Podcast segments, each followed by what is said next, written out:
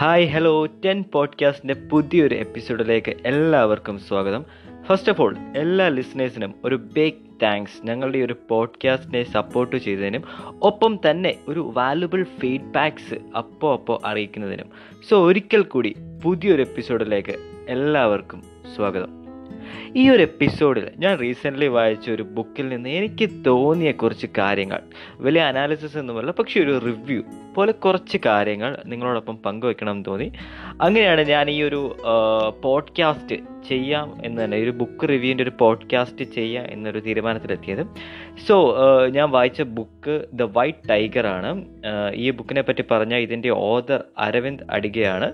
ഇദ്ദേഹം ഒരു ഇന്ത്യൻ ഓതറാണ് അദ്ദേഹത്തിന്റെ ആദ്യ ബുക്കാണിത് സോ ഇത് പബ്ലിഷ് ചെയ്തത് രണ്ടായിരത്തി എട്ടിലാണ് അതേ വർഷം തന്നെ ഈ ഒരു ബുക്ക് മാൻ ബുക്കർ പ്രൈസ് കരസ്ഥമാക്കിയിട്ടുണ്ട്. കൂടാതെ ന്യൂയോർക്ക് ടൈംസിന്റെ ബെസ്റ്റ് സെല്ലർ ലിസ്റ്റിൽ ഒരു നീണ്ട കാലം ഈ ഒരു ബുക്ക് ഉണ്ടായിരുന്നു. ഇനി ഈ ബുക്കിലോട്ട് കടന്നാൽ ഒരു കത്തിൽ ഒരാളോട് സംസാരിക്കുന്ന പോലെയാണ് ഈ ഒരു കഥ മുന്നോട്ട് പോകുന്നത്. ഏഴ് ഭാഗങ്ങളാണ് ഈ കഥയിലുള്ളത്. ബൽറാം ഹൽവായ് എന്ന് പറയുന്ന ഒരു ക്യാരക്ടറാണ് ഇതിലെ നായകൻ അല്ലെങ്കിൽ ലീഡ് എന്ന് നമുക്ക് പറയാം. ഈ ഹൽവായ് എന്നത് മധുര പലഹാരങ്ങൾ ഉണ്ടാക്കുന്ന ഒരു ജാതിയെ സൂചിപ്പിക്കുന്നതാണ്. ലക്ഷ്മൺഗർ എന്ന സ്ഥലത്തുള്ള ഒരു പാവപ്പെട്ട കുടുംബത്തിലെ വ്യക്തിയാണ് ഇദ്ദേഹം. സോ ഈ കഥ തുടങ്ങുന്നത് ചൈനയിലുള്ള ജിയാബോ എന്നൊരു പ്രധാനമന്ത്രി ഇന്ത്യ സന്ദർശിക്കാൻ വരുന്നതാണ്. ബൽറാം ഹൽവായിനെ കഥയുടെ തുടക്കത്തിൽ ഒരു ഓണ്ടർപ്രണറായിട്ടാണ് പരിചയപ്പെടുത്തുന്നത്. ചൈനീസ് പ്രീമിയറായിട്ടുള്ള ജിയാബോ ഇന്ത്യ സന്ദർശിക്കാൻ വരുന്നു എന്ന് റേഡിയോയിൽ കൂടി അറിഞ്ഞ ഈ ബൽറാം ജിയാബോക്ക് ഒരു കത്തെഴുതുകയാണ്.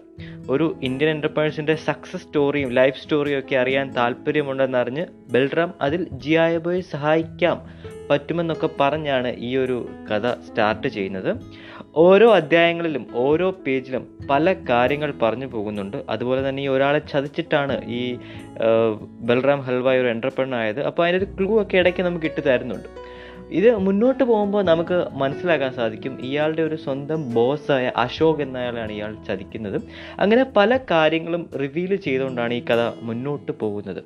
ഒരു സൂചന മാത്രമേ നമുക്ക് തരൂ എങ്ങനെ എന്തിന് എന്നൊക്കെ ഈ കഥയുടെ അവസാനം നമുക്ക് മനസ്സിലാക്കാൻ സാധിക്കും. ബൽറാം ഹൽവായി അവസാനം ഒരു സക്സസ്ഫുൾ ബാംഗ്ലൂരിലെ ഒരു എന്റർപ്രണറായി മാറും. പക്ഷേ ആ ഒരു ലെവലിൽ എത്തുന്നതൊക്കെയാണ് ഈ ഒരു ഈ ഒരു സ്റ്റോറിയിലെ ഇൻട്രസ്റ്റിംഗ് പാർട്ട് എന്ന് നമുക്ക് പറയാം. ഇടയ്ക്ക് നമുക്ക് ബൽറാമിനോടൊരു സിമ്പതി തോന്നും. സിമ്പതി മാത്രമല്ല നമ്മൾ അവസാനം ഒരു ഫാനും ആവും. കാരണം അദ്ദേഹത്തിന്റെ ഒരു സ്മാർട്ട്നെസ്സും കണ്ണിങ്ങായിട്ട് ചെയ്യുന്ന കാര്യങ്ങളെല്ലാം കൊണ്ട് തന്നെ നമ്മളൊരു ഫാനാകാൻ സാധ്യതയുണ്ട്. വൈറ്റ് ടൈഗർ എന്ന നെയിം വരാൻ കാരണം ഈ ഒരു വൈറ്റ് ടൈഗർ എന്ന് പറഞ്ഞൊരു റെയർ ആയിട്ടുള്ള ഒരു ആനിമലാണ് അല്ലെങ്കിൽ ടൈഗർ വിഭാഗത്തിൽപ്പെടുന്ന ഒരു ആനിമലാണ് ഒരു രണ്ടോ മൂന്നോ ജനറേഷൻ ഇടയ്ക്കൊക്കെ ഒരിക്കൽ ഉണ്ടാകുന്ന ഒരു ആനിമലാണ് അത് ഭയങ്കര ഡിഫറെന്റുമാണ് ഈ വൈറ്റ് ടൈഗർ എന്ന് പറഞ്ഞാൽ symbol of freedom of individuality എന്നാണ് പറയുന്നത്. സോ ഇതിലെ ഒരു നായകനായ ബൽറാം അവരുടെ കുടുംബത്തിൽ നിന്ന് വ്യത്യസ്തനായ ഒരു ഇൻഡിവിജ്വലാണ് അതുപോലെ അവരുടെ ഫാമിലിയിൽ നിന്ന് ഇരുട്ടിൽ നിന്ന് വെളിച്ചത്തിലോട്ട് നടന്നത്. അതായത് ആ ജനറേഷനിൽ ഇരുട്ടിൽ നിന്ന് വെളിച്ചത്തിലോട്ട് നടന്നത് ഈ ഒരു ബൽറാം ഹൽവായി ആണെന്നാണ് ഈ കഥയിലൂടെ പറയുന്നത്. സോ ഇവിടെ ബൽറാമിനെ സിംബോളൈസ് ചെയ്തുകൊണ്ടാണ് ഈ വൈറ്റ് ടൈഗർ എന്ന നെയിം ഇവിടെ യൂസ് ചെയ്തിരിക്കുന്നത്. ഈ white tiger of his generation എന്നാണ് നമുക്ക് ഈ ഒരു കഥ. അതുകൊണ്ടാണ് ഈ വൈറ്റ് ടൈഗർ എന്ന് പറഞ്ഞ പേര് ഈ ബുക്കിനിട്ടതെന്ന് തോന്നുന്നു. പിന്നെ എനിക്ക് തോന്നിയ ഒരു കാര്യം എന്താണെന്ന് വെച്ച് കഴിഞ്ഞാൽ ഇന്ത്യയുടെ ഒരു ഡാർക്ക് സൈഡ് അതായത് ഒരു റൂറൽ ഏരിയാസിനെ കുറിച്ചുള്ള ഡാർക്ക് ഒരു സൗകര്യമില്ലായ്മ ആയിട്ടുള്ള അവസ്ഥയൊക്കെ നല്ലപോലെ ഈ ഒരു ബുക്കിൽ കാണിച്ചിട്ടുണ്ട്. ഈ ഒരു ബുക്കിൽ ഇന്ത്യയിലെ പല കാര്യങ്ങളും വളരെ ശോചനീയമായും രസകരമായും ഇതിൽ അവതരിപ്പിക്കുന്നുണ്ട്. ഈ ഡാർക്ക് സൈഡ് എന്ന് പറയുന്നത് കഴിഞ്ഞാൽ ഇന്ത്യയിലെ ഇന്ത്യയിലെ റൂറലായിട്ടുള്ള സൗകര്യങ്ങളൊന്നും ഇല്ലാത്ത അവസ്ഥയും ബ്രൈറ്റ് സൈഡ് എന്ന് വെച്ച് കഴിഞ്ഞാൽ അർബൻ ഏരിയസ് ഏരിയാസ് അതായത് എല്ലാ സൗകര്യങ്ങളോടും കൂടിയ ഒരു അവസ്ഥ. അങ്ങനെയാണ് ഇതിന്റെ ഡാർക്ക് സൈഡും ബ്രൈറ്റ് സൈഡുമായിട്ട് ഈ സ്റ്റോറിയിൽ നമ്മുടെ ഓദർ കൺവേ ചെയ്യുന്നുണ്ട് കാര്യങ്ങൾ പറയുന്നുണ്ട്. സോ ഇതാണ് ഈ ഒരു ബുക്കിന്റെ ഒരു ഏകദേശം രൂപം എന്ന് പറയുന്നത്. ഞാൻ കൂടുതൽ റിവീലൊന്നും ചെയ്യുന്നില്ല. കാരണം നല്ലൊരു സ്റ്റോറിയാണ് ഞാൻ കൂടുതൽ പറഞ്ഞ ആ ഒരു സ്പോയിലേഴ്സ് ഒക്കെ പോയി കഴിഞ്ഞാൽ പിന്നെ വായിക്കാൻ ഒരു സുഖം കിട്ടത്തില്ല. സോ ഇതൊരു ചെറിയൊരു റിവ്യൂ ആണ്. ഒരു ക്രിയേഷൻ എന്ന രീതിയിൽ എനിക്ക് വളരെ ഇഷ്ടപ്പെട്ട ഒരു ബുക്കാണ് ഓരോ പേജ് നമ്മൾ വായിക്കുമ്പോഴും അടുത്തത് എന്തെന്ന് തോന്നിക്കുന്ന രീതിയിലാണ് ഈ ഒരു ബുക്ക് എഴുതിയിരിക്കുന്നത്. പിന്നെ ഈ കഥയിൽ നിന്ന് ഒരുപാട് കാര്യങ്ങൾ നമുക്ക് ജീവിതത്തിൽ പഠിക്കാനുണ്ട്. ഞാൻ മുമ്പേ പറഞ്ഞതിന്റെ കൂട്ട് തന്നെ സ്പോയിലേഴ്സ് ഒന്നും അധികം ഞാൻ ഇതിൽ പറഞ്ഞിട്ടില്ല. എല്ലാവരും ഈ ബുക്ക് വായിക്കണം.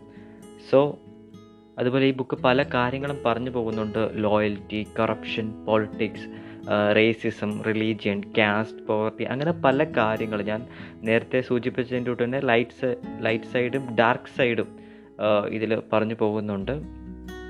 നിങ്ങൾ കേട്ടുകൊണ്ടിരിക്കുന്നത് ടെന്റ് മലയാളം പോഡ്കാസ്റ്റ് കഴിഞ്ഞ ഒരു വർഷമായിട്ട് ഞങ്ങളുടെ ഈ ഒരു പോഡ്കാസ്റ്റ് യാത്രയിൽ ഞങ്ങളുടെ കൂടെ നിന്ന എല്ലാവർക്കും ഒരിക്കൽ കൂടി ഒരു നന്ദി പറയുന്നു. ഞങ്ങൾ പുതിയ പുതിയ കണ്ടൻസും പുതിയ രീതിയിലുള്ള ടോപ്പിക്സും നിങ്ങൾ നല്ല നല്ല രീതിയിൽ നിങ്ങളിൽ എത്തിക്കും എന്നൊരു ഉറപ്പോടു കൂടി ഞങ്ങൾ ഈ ഒരു എപ്പിസോഡ് ഇവിടെ നിർത്തുകയാണ്.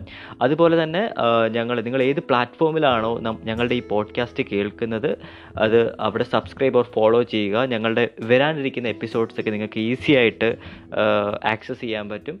So this is Jino Thomas signing out thank you so much